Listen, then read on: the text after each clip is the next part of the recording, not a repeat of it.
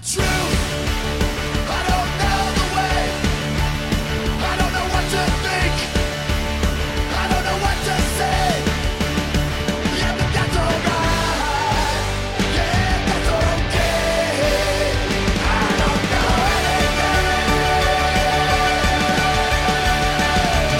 Hello, everyone. Welcome to Factually. I'm Adam Conover. Thank you so much for joining me once again as I talk to an incredible expert about all the things that they know that you don't know. I almost definitely don't know. My mind is going to be blown. Your mind is going to be blown. We're going to have a great time together.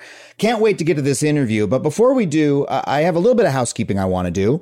A couple weeks back, I did an episode on ADHD where I spoke with Dr. Stephen Hinshaw. We talked about the history of the diagnosis, and, and most importantly, we talked about my own personal history with ADHD. I was diagnosed at a very young age, and I struggled for many years with whether medication was helping me or hurting me, whether I felt the diagnosis even applied to me. I have very complex feelings about uh, the pharmaceutical industry's influence over the diagnosis and and the the explosion of it that we saw in the 90s. And I had a lot of questions for for Dr. Stephen Hinshaw about it as a result, and and he answered a, a, a good deal of them. And and uh, I thought we had a really interesting conversation, and I'm very happy that we did the episode. And I heard from a lot of folks afterwards who, you know, uh, were appreciative that we did it, related to my experience, and and that it helped them think through their own issues with the with the diagnosis as well.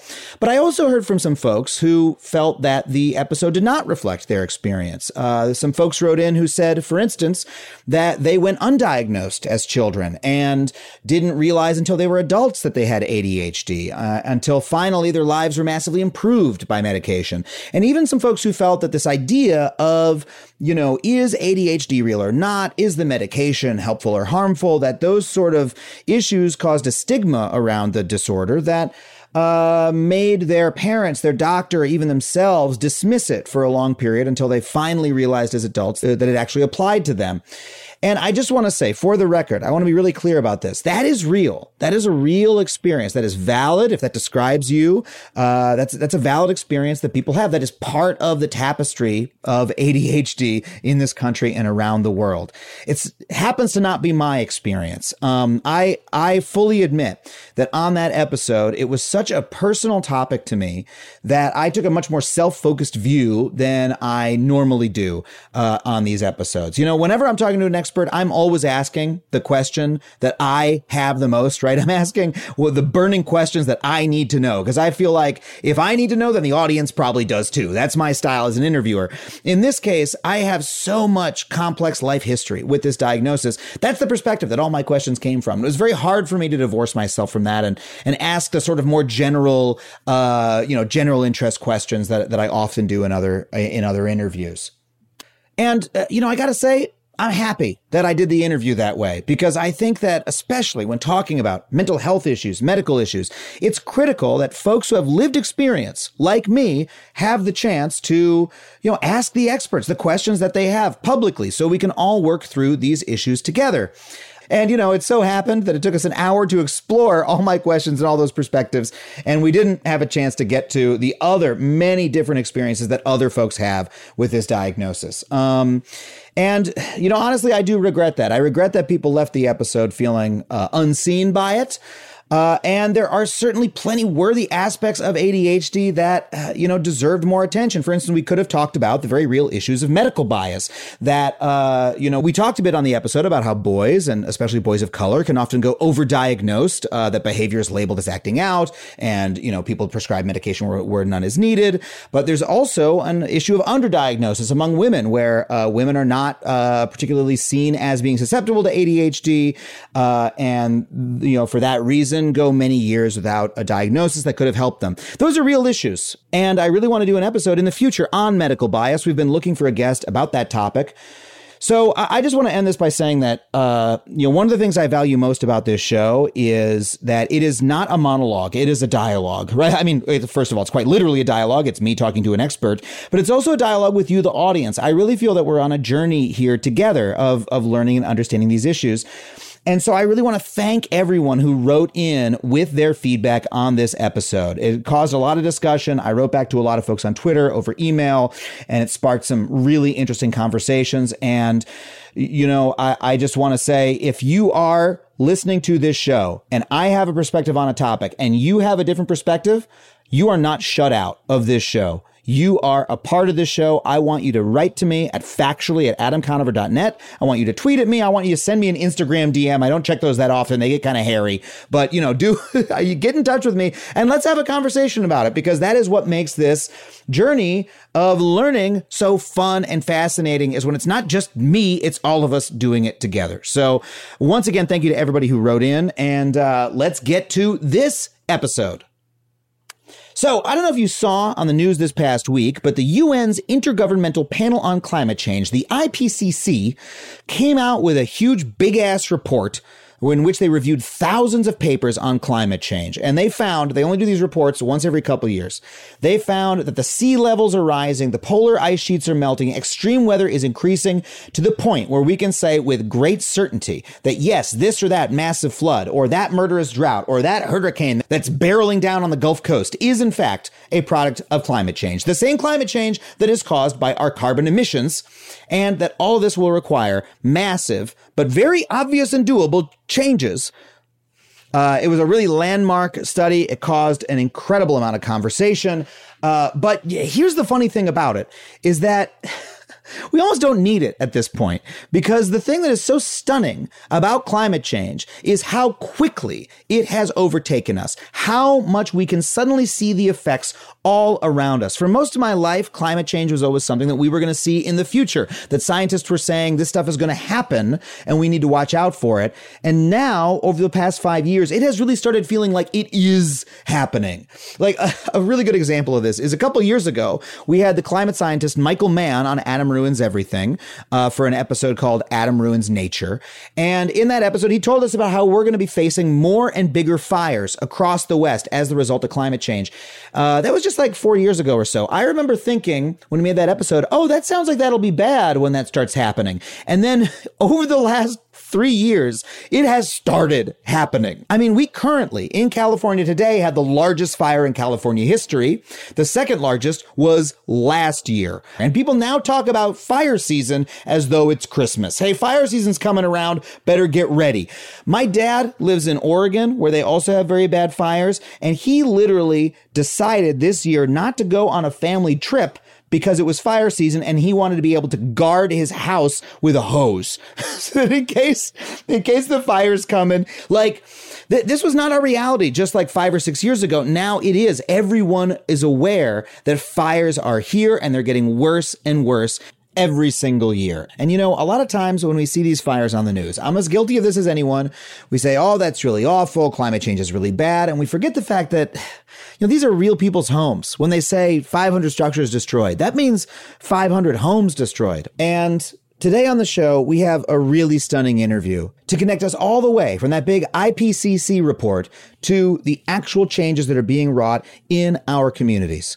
Today on the show, we have Lizzie Johnson. She's the author of a new book called Paradise One Town Struggle to Survive an American Wildfire. And in this book, she writes about her experience as a reporter on the ground during the 2018 Camp Fire in California. This fire made massive news in California. It killed 85 people, it destroyed an entire town that is simply wiped off the map now. Uh, the devastation it caused is not abstract. It's not something you need to read about in a white paper. It's very real. It's real people's lives that were destroyed in literally an afternoon. Uh, and God, I, I, just cannot say enough about how much this interview bowled me over. Uh, you're going to be stunned by it. So without further ado, please welcome Lizzie Johnson. Lizzie, thank you so much for being here. Thanks for having me. So I read a lot about the Camp Fire when it happened. It was in the news all over California. It was terrifying. You were there in person. Tell me what that was like and tell me more about the fire for our listeners who, you know, have a hazy memory of it or, or never heard about it in the first place. Right. Yeah. So if you think back to fall of 2018, November 8th, a few weeks before Thanksgiving, this massive fire breaks out in Northern California right outside of this town called Paradise. That's like three and a half hours northeast of San Francisco. And within a matter of hours, the entire town is just gone. That's 14,000 buildings, 500 businesses, everything that made up the lives of 26,500 people, if you can imagine that. Um, so, yeah, I was there. I was a reporter for the San Francisco Chronicle at the time, and my beat was wildfires. So, I got a call from my boss very early that morning, and he was like, Hey, there's this fire. You should go. I went not expecting it to be anything like what it ended up becoming. And just driving towards paradise, the entire sky just started to disappear. You know, it went from like a clear autumn blue to like this kind of pie crusted brown to just complete black.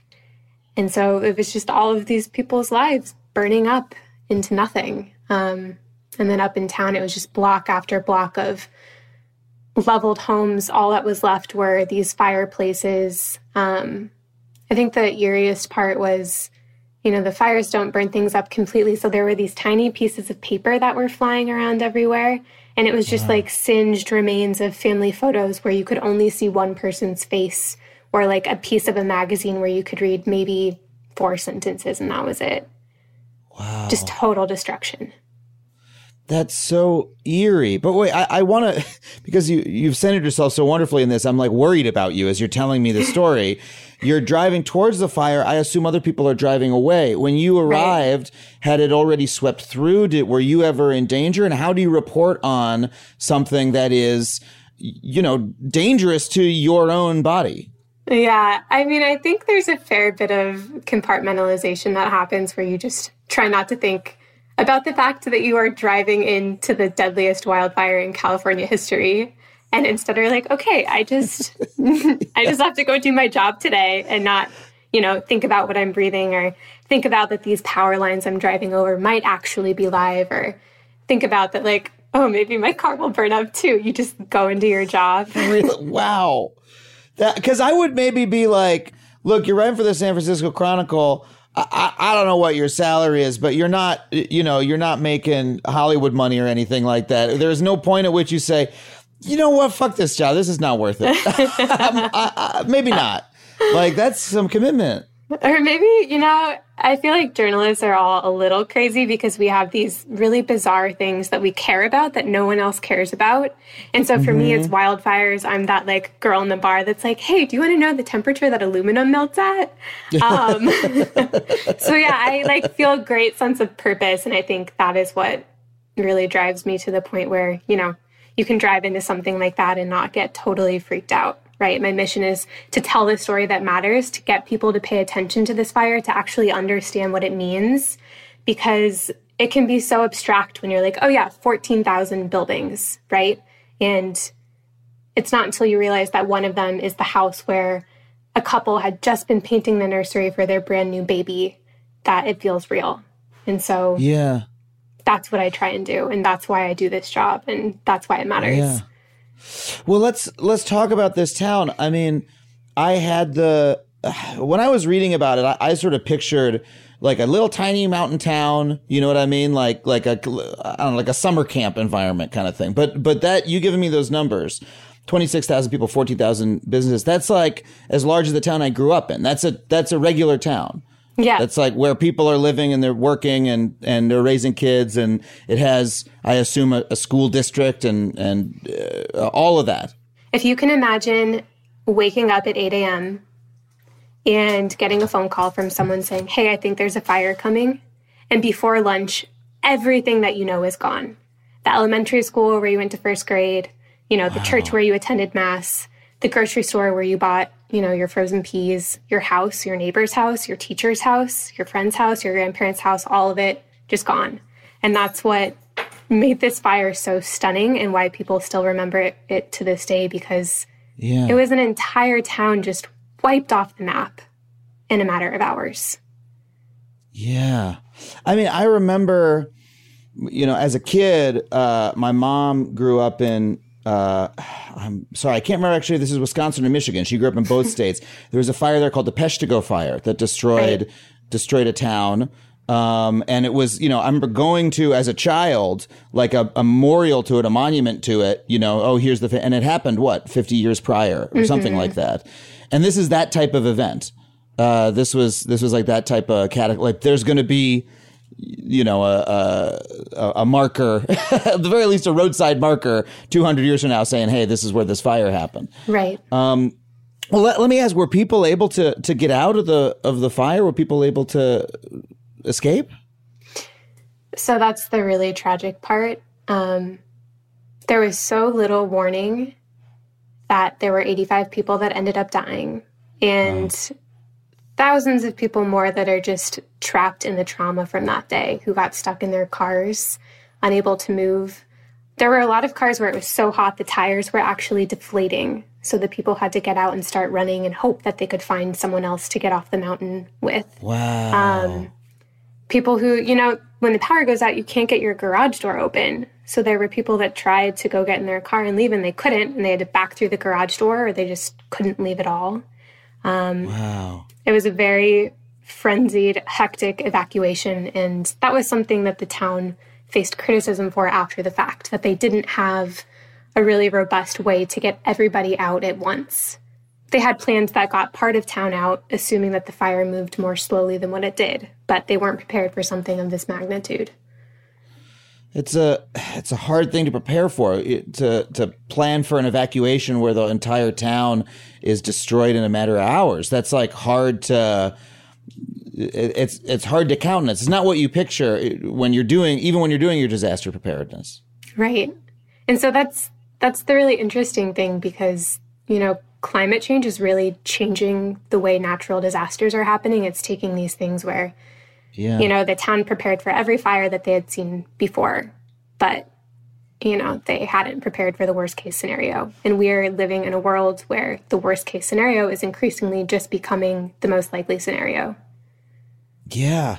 It's amazing how quickly, you know, here in, I've only lived in California since 2014, 2015.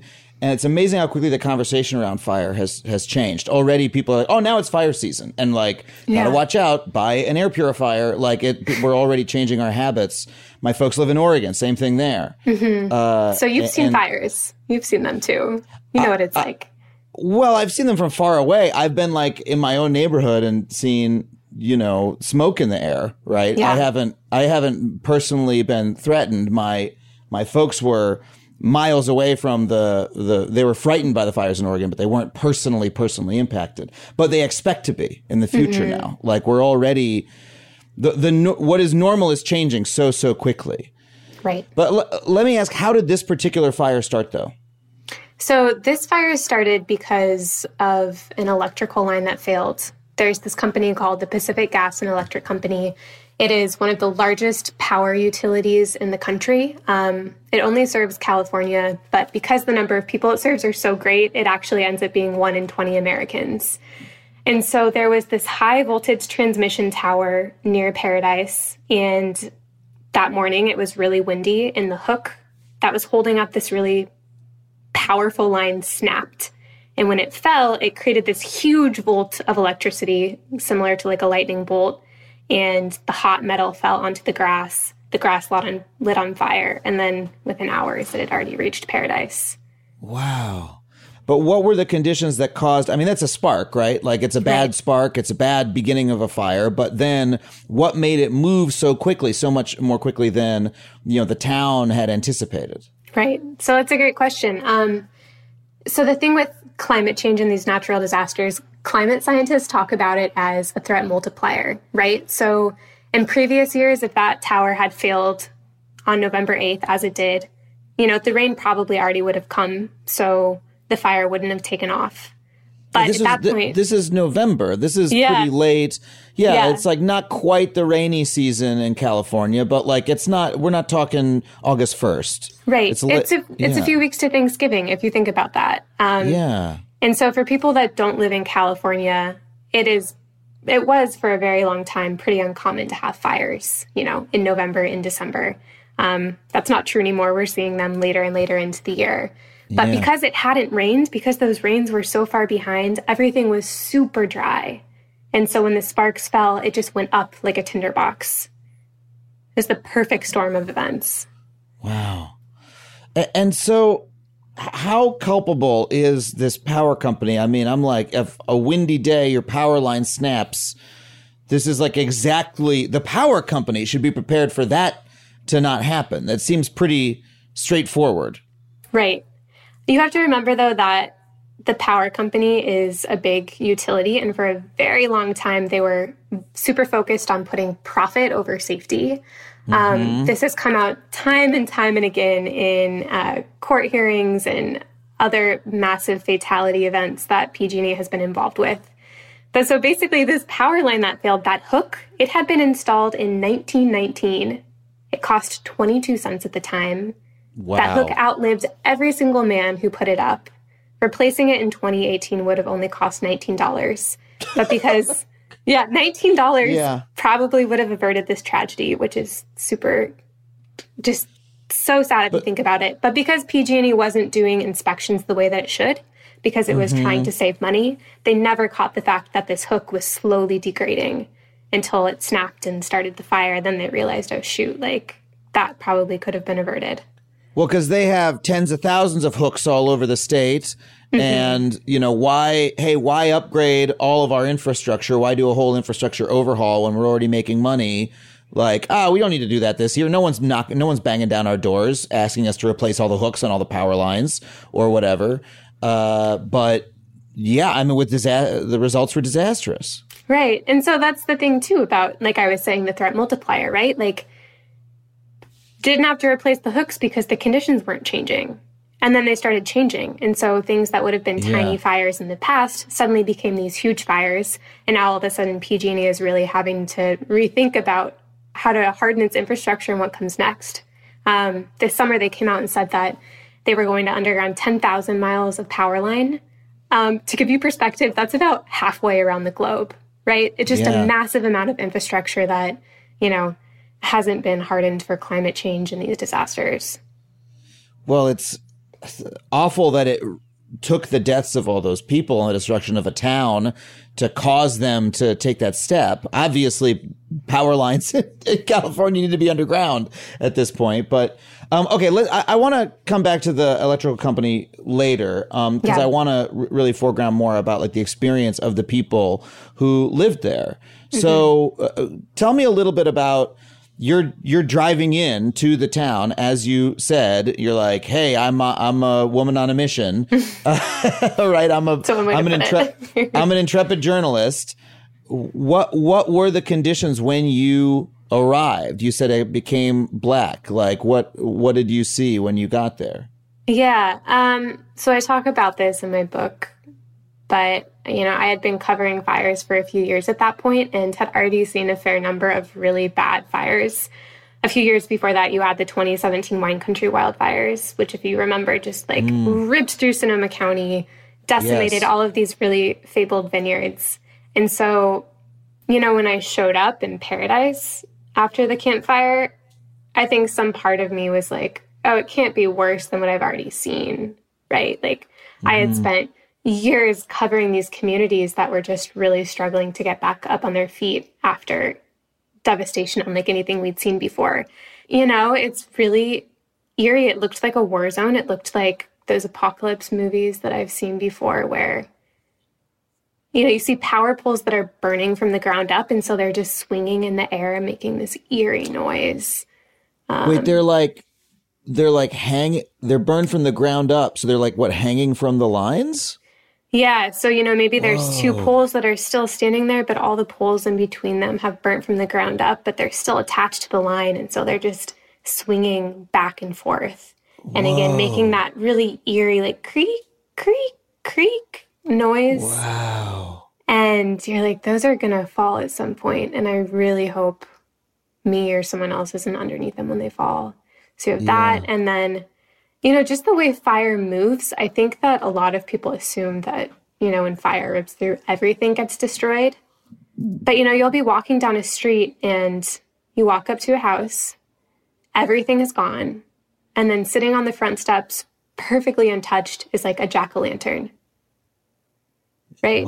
yeah And you're like, how how did the jack o' lantern survive and everything else didn't? Yeah. Or you know, in one trailer park, all the trailers were gone, but the gardens out front were still somehow untouched. Like there were roses growing and lemons growing on the trees. It's just like a very weird world of contrast where um you know, it's like there are enough things that remain that it looks normal. You can recognize that it used to be a town, it used to be a neighborhood. And yet all of the basics are just missing, right? Like people's Yeah. lives are gone and you can suddenly see into their homes. Um, oftentimes, all you can really make out are you're like, okay, that was the washer dryer, that was the oven. That kind of looks like an exercise bike, and like maybe that's a safe. And the rest is just like ash. And so, you, you know, maybe you might recognize something else like, I don't know, a Bible, but you touch it and it just disintegrates under your fingertips Wow. like a bunch of little snowflakes and it just wafts up into the air. Wow.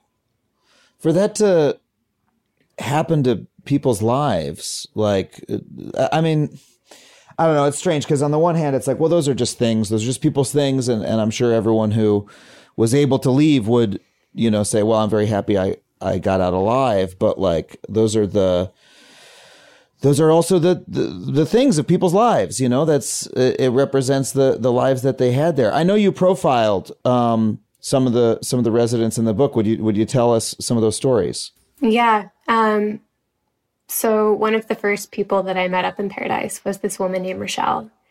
She had had a C-section 12 hours before the fire hit town Wow. and was in the hospital, you know, had a surgical incision, couldn't really move, had her 12 hour old son, and she got separated from her husband and shoved into some strange guy's car.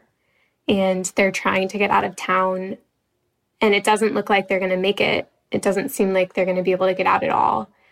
And she just looks to him and is like, you know, I can't move. So if it gets worse, please just like take my baby and run like just leave me here i'd rather i'd rather my son live um, there's another man that i wrote about in my book who was a bus driver for the school district of in paradise.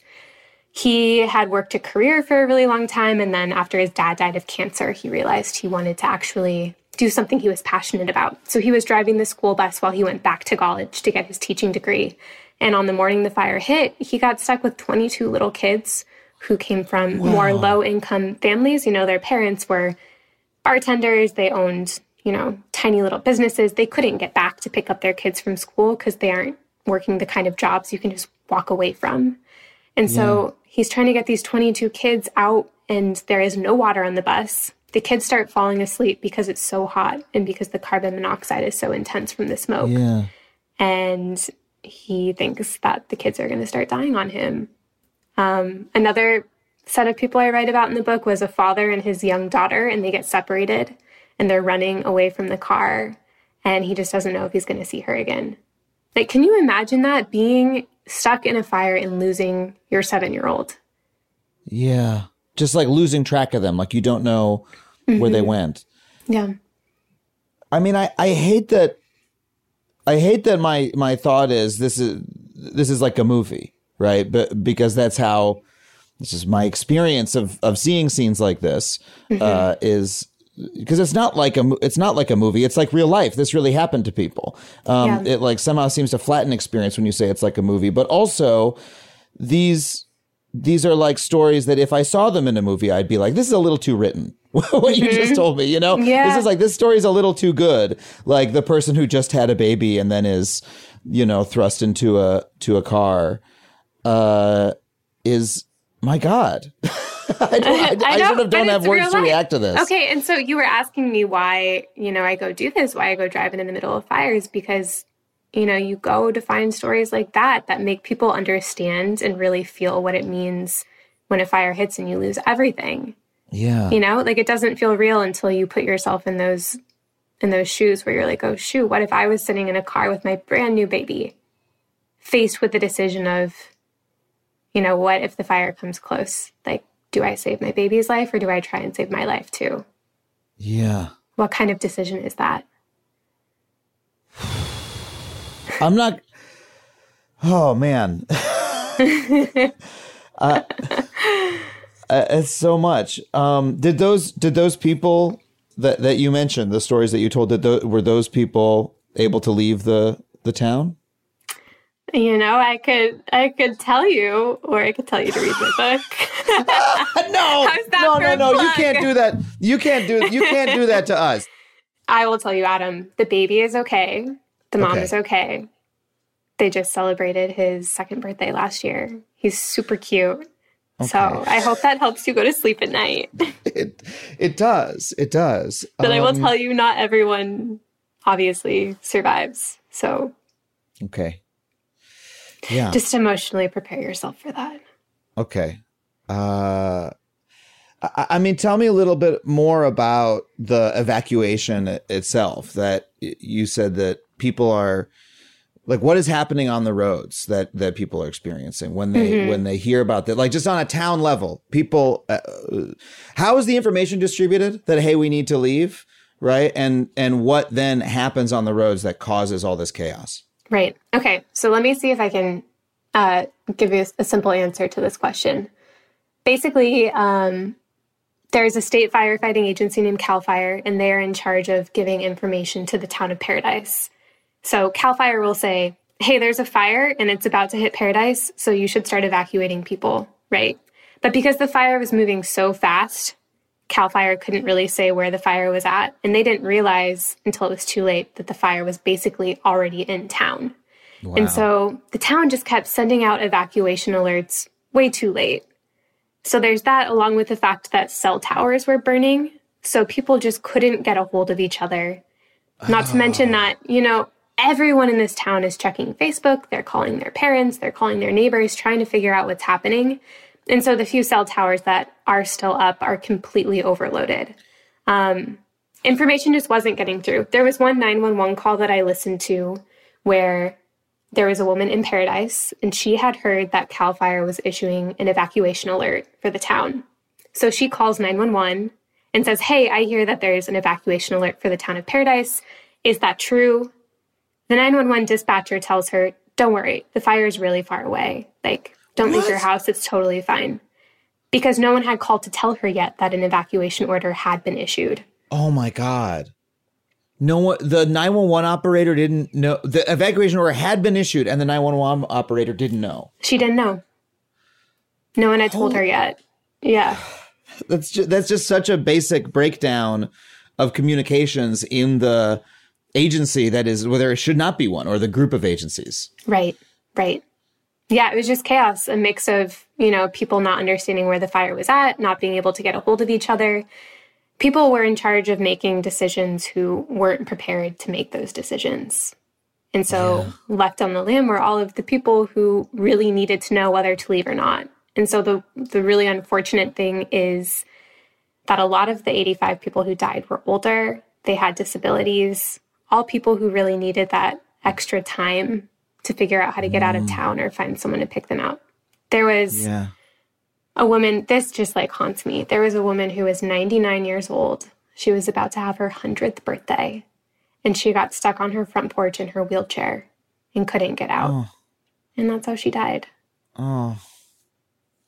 My god. Um so the Sorry, I feel like I'm really depressing you. No, but no, no, just- no. This is no, this is important. It's important. impor- It's important, and the and you know, the the personalization of it is, you know, we're we're not we're not doing this just to upset people. It's like to to put a face on the this issue to like, you know, help us like really put ourselves there and like understand what a big fucking deal this is. Like Right.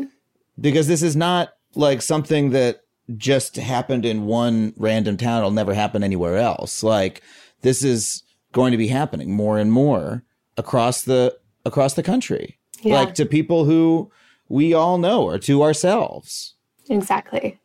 And so I think the thing too, you know, in my reporting and trying to find these people is that it can be very hard to understand what it means unless you hear someone's story. Um, I think back last week, so there's a new fire in Butte County, not far from Paradise, called the Dixie Fire.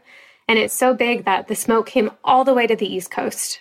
I just Yeah. moved to Washington, D.C., and I walked out of my apartment and smelled smoke and was like, how am I smelling smoke when I am now living across the entire country?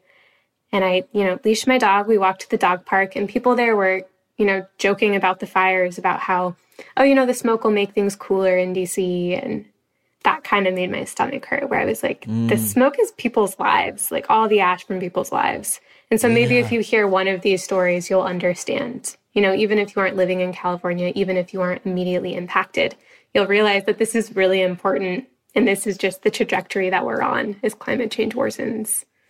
Yeah. Okay. Well, we're going to take a really quick break. When we come back, we're going to talk, we're going to try to talk about what we can do to prevent disasters like this in the future. At least that's one of the things I want to talk to you about. I have a lot more questions about this. We'll be right back with more Lizzie Johnson.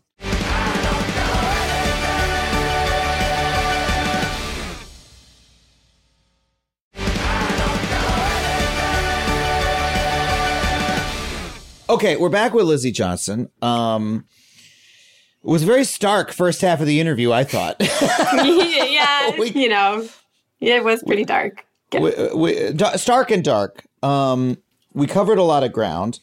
Uh, what, if anything, has California has our emergency services prepared? You know, preparedness teams, whatever they they might be called, right? What is the Yeah. what, what what has the state learned from this? Like, uh, obviously. There's so many failures here. There's the failure of the electrical grid and the electrical company specifically, the for-profit utility. There's the failure of Cal Fire, which is a state agency, I assume. There's the failure of the town itself to have a preparedness strategy. Like uh, there's interlocking failures, and there's climate change more broadly. Uh, it has have any of these various agencies or companies been whipped into shape by this most horrible of all disasters, so that this doesn't happen again? Yeah, I mean, they're trying, right? I think we're at the point where um, it's definitely been a wake up call. The fact that these fires are getting worse and they aren't going to go away. So the state is trying to implement um, a way to make evacuations more routine, um, getting communities to really think about what sending alerts look like, making them practice, um, making sure that those alerts are more Amber Alert style, you know, where they show up in everybody's phones in the area. Um, Cal Fire is trying to be better at doing more preventative work. So burning places that will probably just like go up like a tinderbox before fire season gets there, right? Because then if the fire starts, everything's already burned away. It's safe. It's black. Um, but we still have a really long way to go. Um, even, you know, the Dixie Fire burning in Butte County right now, already the 13th largest fire in state history. PG&E has admitted that it might have been the reason why that fire started, right? So Again, again, again, yeah. wow. Um, so all of these entities are trying, but you know we're still at the beginning, and so it's going to take time to really get things to change. I mean, there's just there's just so much work to be done. I mean, even just thinking about you know the way my own town, city, Los Angeles handles you know COVID nineteen alerts, right? That like the use of cell phone alerts, right, and the and the way that they're uh, informing folks seems so spotty to me. That you know occasionally there'll be some cell phone alert, but it's like always way too late, and you know, and that's like a slow moving disaster that they have been planning for and dealing with for a year and a half.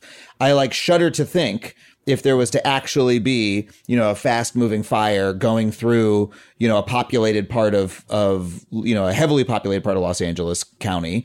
Um, I, I know it has already happened, but you know, um, uh, like what, what would, you know, like when that sort of disaster hits, uh, I shudder to think what, what the response would be because it seems like already so dysfunctional. Um, and I'm shocked to hear that PG&E is again at fault for another fire like a couple years later. Possibly, possibly they haven't proved Possibly. it yet, but it seems likely. Yeah.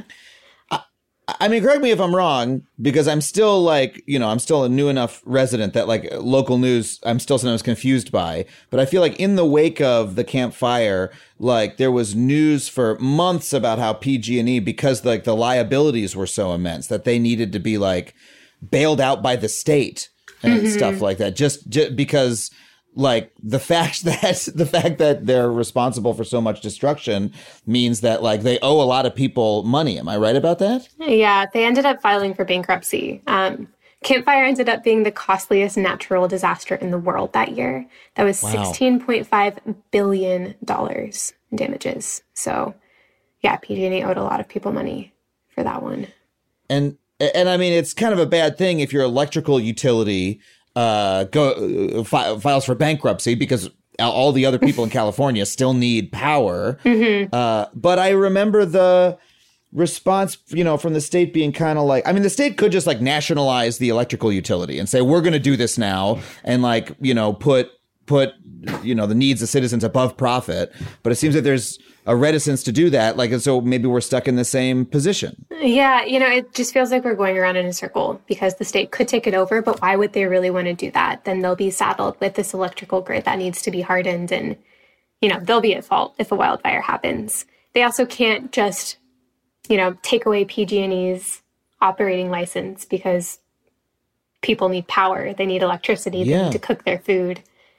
So there's really like only so much you can do, right? Like I think people are struggling to figure out what the answer to this is. Yeah.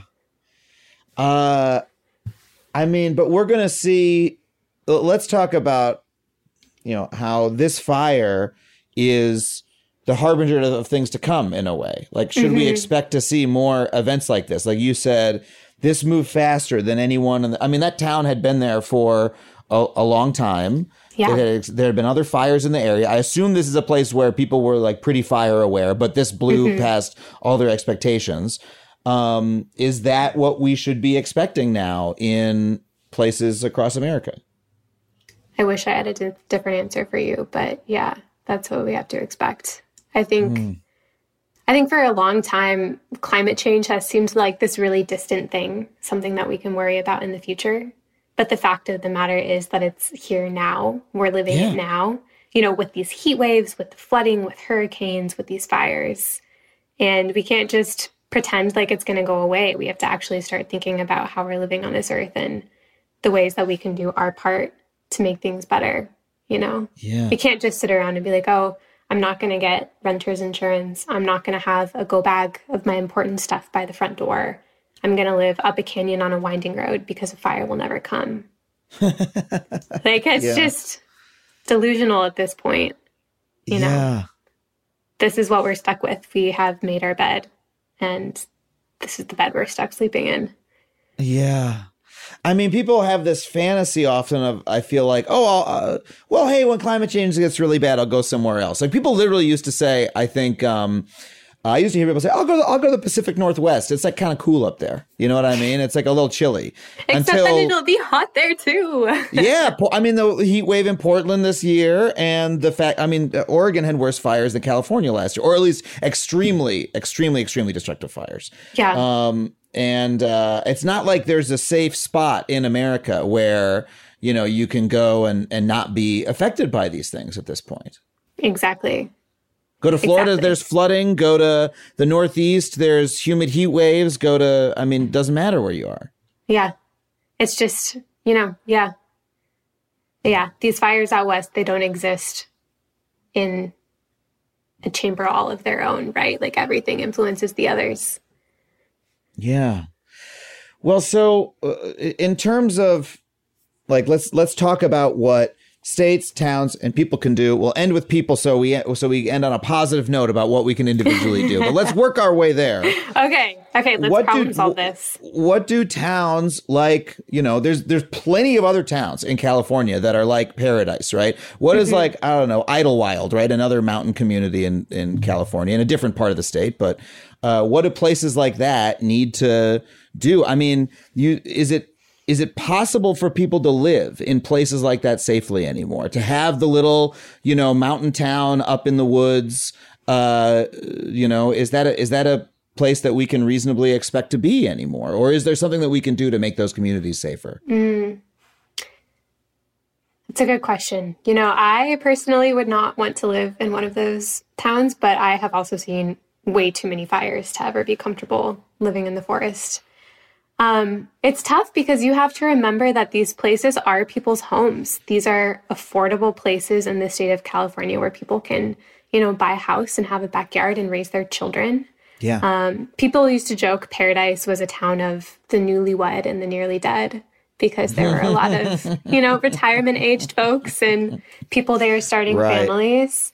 So it just is very unfeeling to say, no, you can't go live in these mountain towns because it's unfair to say that to a person who is living they're living where they need to live in order to have a life and Right. you, you can't be like oh anyone who lives there deserved it that's a horrible you, perspective to have Exactly. And so often you hear that from, you know, us who live in the cities and are living on earthquake fault lines and in tsunami Sure. wave zones. But there are ways, I think, to be aware of the risk. There's a, like, for example, a town near Paradise that started showing fire preparedness trailers before movies at the local cinema. Um, getting people to really think about what their plan would be, right? I think just knowing, okay, what would you do if you had to leave your house right now, what would you grab? Yeah. What would you take with you? Um, are you making sure you are making your house as fire safe as possible? You know, getting rid of dead trees and dead, dead brush and, you know, not just leaving junk sitting around the front yard so that the fire does come, your house won't catch on fire. Um, yeah again, just really thinking that through. Um, I had a moment a couple of months ago where I was like, oh, I guess I've never actually thought that through for myself, but someone pulled the fire alarm in my building at 2 a.m. and I just left my apartment and didn't take anything. And I was standing on the sidewalk and I was like, shoot, I could have grabbed my journals. I could have grabbed, like, you know, my laptop or something. But I was the middle of the night and I was like, oh, it's probably not a real fire. And I was like, this is exactly what everyone in Paradise went through that morning when they didn't they thought they would just be going back home again right so like Yeah. forcing yourself to think through that and be like okay what if the worst case scenario actually does happen and i think that's something that you know on a state level legislators can do in local towns and also you as is like an individual living in a fire prone place or a place that you know is susceptible to flooding or hurricanes or um, earthquakes, all of those things. Like, what would you do if the worst case scenario happened? Would you be prepared? Could you take care of yourself? Because no one else is going to take care of you or make sure you're okay.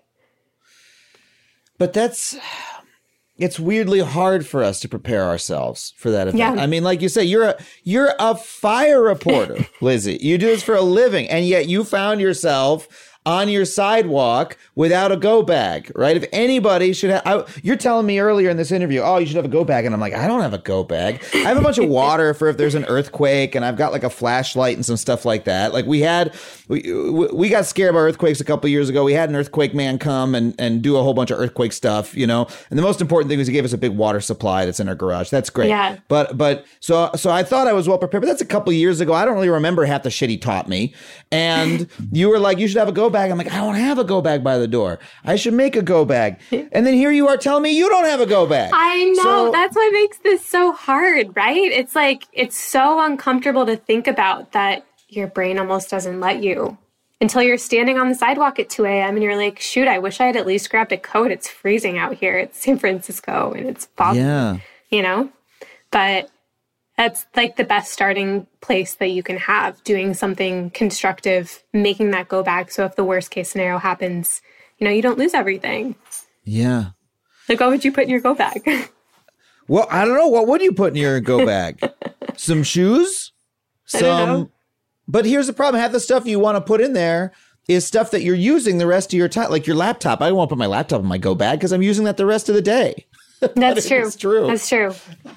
But then there are other things like uh, I saw so many people in Paradise. If you talk about compounding trauma, they lost everything and then had to go spend hours at like the DMV and the Social Security Administration getting a new Social Security card and like Yeah. a birth certificate to even prove that they were who they said they were so that they could get insurance payouts or book a hotel room. Like even little things like that, you know. Put some of your important documents in a bag and leave that near the front door somewhere. What what even? Ha- I'm sorry, I'm off the track that I said I want to be on about what we can do. We'll get back onto Yes, it. yes, but yes. like, but but a question that I want to ask is like, what what happened to these folks? I mean, you, you said uh, over 80 people were, were killed, but for those who left, you said 25,000 people um, were, were there and uh, escaped. Where did they go? I mean, that's a huge number of, you know, fire refugees. And, and where are they now? Is there, is there a town being rebuilt there or is it, is it still? Yeah, so that's really interesting. Um, you know, you think about internal displacement, all of these people that get forced out of their homes in the United States because of natural disasters. There was an effort by the local university to actually track where some of these people went. And I remember looking at this interactive map, and there were pins all across the country. People in Paradise ended up all over the country. Um, weirdly enough, a lot of them ended up in Idaho. There's like a huge uh, expat community of Paradisians in Idaho. Um, some are trying to rebuild in Paradise, but the rebuilding there is just so slow that it's only a fraction of the people that were there before. Um, A year after the Camp Fire, it was only like 3,000 people to the point where the governor reclassified Paradise not as a town, but as a rural area, Wow. and that allowed them to get more funding. Um, wow. But yeah, even the people that want to come back, it's really hard to rebuild, to have the money. And then, you know, the past two years, fires have nearly clobbered Paradise again. And there's that compounding of trauma where, you know, you want to go back to the town because it's what you knew, but it's not the town that you knew anymore. And it will probably burn it down, burn down again at some point. Yeah. That's just like the way these things go. Yeah, I mean, I'm sure there are people who who have that feeling of like, no, I'm not. I'm that's my home, and I want to go back, and I love it there, and etc. But that place is just not there, and it's and it's yeah, it's going to happen again. Yeah. I was talking to some someone yesterday on the phone who is in my book. She's a school teacher, the local district. And she was telling me that, um, you know, her house survived the fire, but it's so empty there now that a bear tried to break into her house the other day. And she was like, I don't think I can live here anymore. Like, my neighbors are gone. I feel really kind of lonely and scared living out here. Right? Yeah. Like, fire both Yeah. literally and metaphorically changes the landscape of a place. Yeah, such that the, I mean the, I feel bad for the bear. The bear must be hungry if it's trying to break into a house, right? That's why the bear would be. Hey, there's no fucking food out here. All right, everything is burnt down. You must have some fish in there of some kind. Yeah, I know you have cereal. some canned tuna. My God, did were were these people offered any assistance by the state or by any other agency? Yeah, I mean, a lot of them are waiting for insurance payouts or money from PG&E, but it just takes so much time and bureaucracy and forms and you know, it's not like you snap your fingers a week after the fire and you're like, "Okay, I would like money to rebuild my life again. I would like you to fix everything that has been broken." It just doesn't work Yeah. like that. Yeah. Yeah, no, that kind of that kind of restitution is like we, we have there's almost this like imaginary theory that hey something happens to you ah you got insurance. You know what i mean? Like that's the idea of insurance is that like hey well then it can't be that bad. I got insurance you know? But in reality well it's going to take time and like something is going to be destroyed that you can't that you can't replace even if you receive the full monetary value of whatever it was. You know Right. if if your house is gone you're you're you've been harmed Yeah. like irreparably in a way Yeah. Like think about how hard it is. Like my packages get stolen all the time. How hard it is to get a replacement from like Amazon. But then imagine that, but your entire life, where you're trying to replace your entire life and it's been stolen from you. Yeah. Well, is there something that like these, uh, you know, just to repeat an earlier question I have that like communities like Paradise can do? You said burning, you know, people can like, uh, you know, make like clear brush and stuff like that.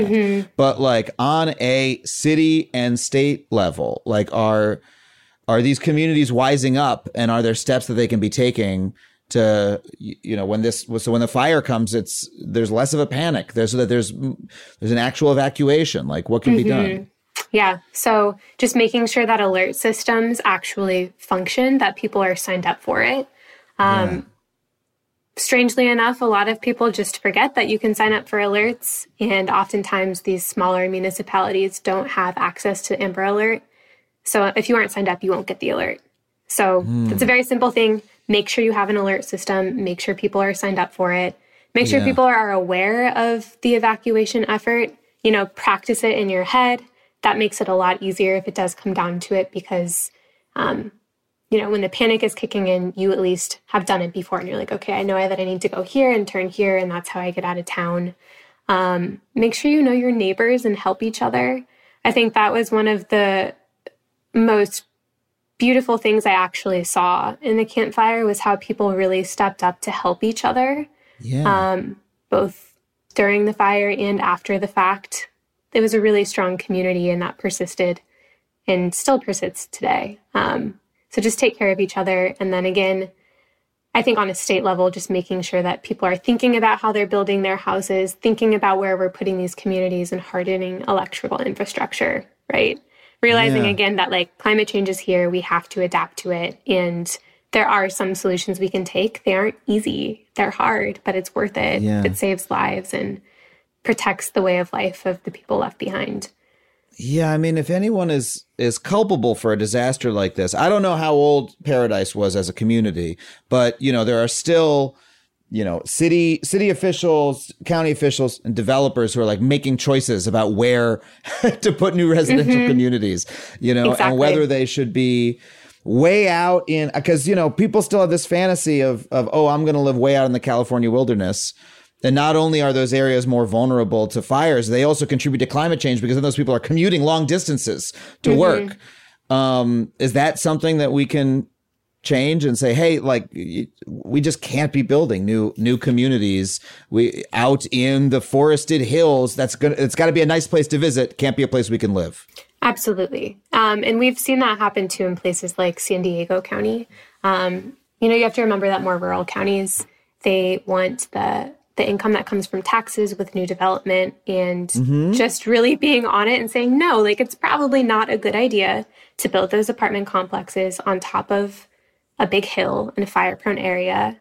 Um, I've seen it happen a few times where that development has actually gotten stopped because people are paying attention to the meetings and are like, no, that's a really bad idea, right? So, um, paying attention and just being like, no, don't build there. That's not a good idea, right? You can't do much about places that already exist, but it is not wise to continue to build in really fire prone areas, knowing that they will likely burn.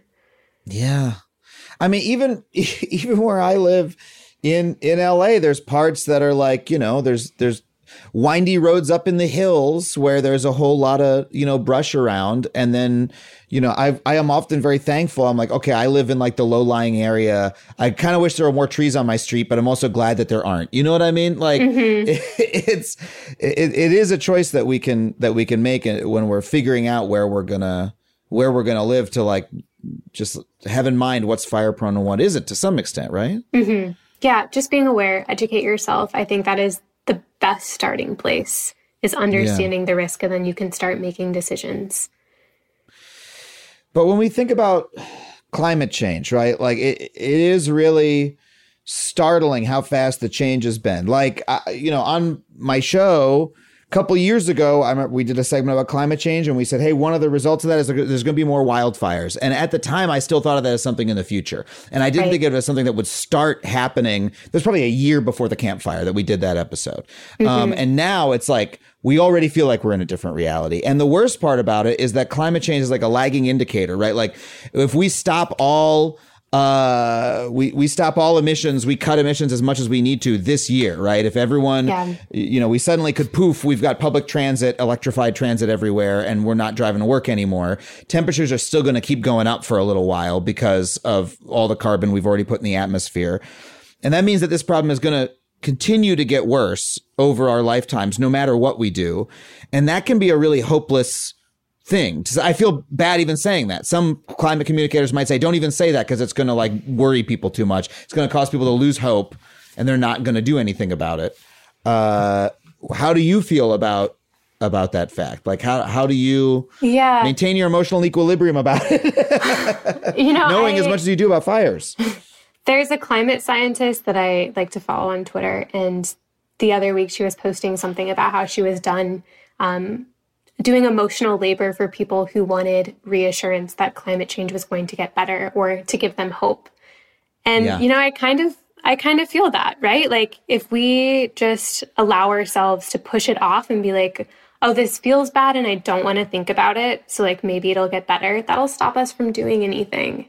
So, I think all I can tell you is that, yeah, it's bad and yeah, it's going to get worse. And it is hard even for me to have hope sometimes, having seen all of these fires and all of these places that I've just burnt down to nothing and how hard it is for the people. You know, like my first big fire I covered was in 2017. And now it's what, almost five years later. And those people have not gone back to normal. That's just the reality that we're living in. And to Yeah. try and avoid that is doing a disservice to ourselves and to the world. Like we have to realize that this is real and it's here now. And Yeah. like the fires are going to get worse and unless we do something the planet's going to get warmer and it's just going to keep getting harder. but it can't be like I, I agree with you that we can't we can't do the emotional labor of hey it's all gonna be fine because that's misleading but we also can't go i know so many people who have a honest view of climate change and are in california uh, you know feel threatened by this or people in florida things like that and are saying it's going to keep getting worse there's nothing we can do about it and like we need to uh, like as communicators i feel like we need to be like Oh yeah, things are bad but Right. we can fucking do Right. it we can we need to fix it we're gonna we're gonna sack up and we're gonna sorry for the lang- uh, for the language we're gonna you know we're gonna get in gear and we're Yeah, gonna I hear you. fix I this hear thing you. and we need to do it and we can do it like i feel like that has to be our perspective and i think it's true yeah. So that's the second part, right? You realize that we have a problem and you don't push it away. And the second part is being like, okay, what can we do about it? Because there are things that we can do every day instead of just pretending it's not there. Like, how can we help each other? How can we help ourselves? How can we advocate in our state legislatures and our local communities to make things better? Yeah Even just thinking about that and starting those conversations is is something. yeah But for a lot of people, you have to realize that it's here to stay first. And that kind of kicks you in the butt. And you're like, okay, I need to do something about this. yeah We all need to do something. I mean, does it does it ever seem to you like this story? Obviously, incredible devastation. People died, enti- an entire community destroyed. But like, as a kick in the fucking ass, like it's pretty effective, right? As a thing to like let people know, hey, this is this is real and it's happening. Mm-hmm. Like, there's a little bit of a silver lining in that. Like, it's an unignorable event and that there are more and more unignorable climate events happening. They're happening sooner than I expected them to, but Yeah. that is perhaps spurring a bit more spurring a bit more change. Yeah, that that does give me hope. You know, Yeah. that people are talking about it and not just ignoring it anymore. Yeah. Uh, I, I, man. Well, I, I don't know. Is there anything else we can talk about about this story? We've covered so much ground. this is an incredible story, and and it's it's been stunning to talk to you about it, and and to to get the communion of your firsthand experience with the fire is like, yeah, it's it, it- it's it's mind blowing. I mean, it's the kind of thing where I know that the I'm I'm aware of the problem theoretically. I read the paper, right? But to speak to you as someone who saw it makes it really direct for me in a way that uh, that I haven't really experienced before. Thank you. Yeah, I guess, I don't know, just realizing that yeah, big reason why I wrote this book is I was a daily newspaper reporter covering fires for so long, and I felt like people had a very limited attention span where they would follow the fire for maybe a few weeks and then stop paying attention and assume that people's lives went back to normal. Mm-hmm. And, you know, one of the long term effects, I think, of things like these fires, any type of climate change fueled disasters, it really changes a community and it changes a person's life forever and it never totally goes back to normal. And so, if anything, I would just urge people to pay attention and to understand that this isn't a discrete event. It continues and you have to you have to see it and acknowledge it and be like, "Oh man, this is so real." And then start taking steps in your life and pushing others to think about it too and then maybe there's something we can do to save ourselves. Amen. Thank you. I hope everybody listening heard that. uh, tell us the name of the book uh, and when it comes out and when people Yeah. where people can get it. So, my book is called Paradise One Town's Struggle to Survive an American Wildfire. It comes out August 17th, and you can get it at any major bookseller. Um, support your local independent bookshops. Um, can also get it on Amazon. But if there's a local business that you like to Well- support, do that first. do that as well. Or if you if you want to order it online, you don't want to support Amazon, you can get it at our special bookstore at factuallypod.com slash books. Factuallypod.com slash books supports this show and your local bookstore. But also go to your local bookstore in person and buy it if if you are able to as well. Lizzie Johnson, thank you so much for coming Thank on the show. Can't thank you enough. so much, Adam. It was a pleasure talking with you. And I hope you make your go bag. I will. I will make a go bag. I'm absolutely going to leave this interview right now and go talk to Lisa and say, we have to make a go bag. We're going to do it this weekend. And she's going to be on board with that because she is terrified of every disaster. So Okay, good. we're going to do it. Thanks to you. Thank Curious you. Curious to know what you put in it.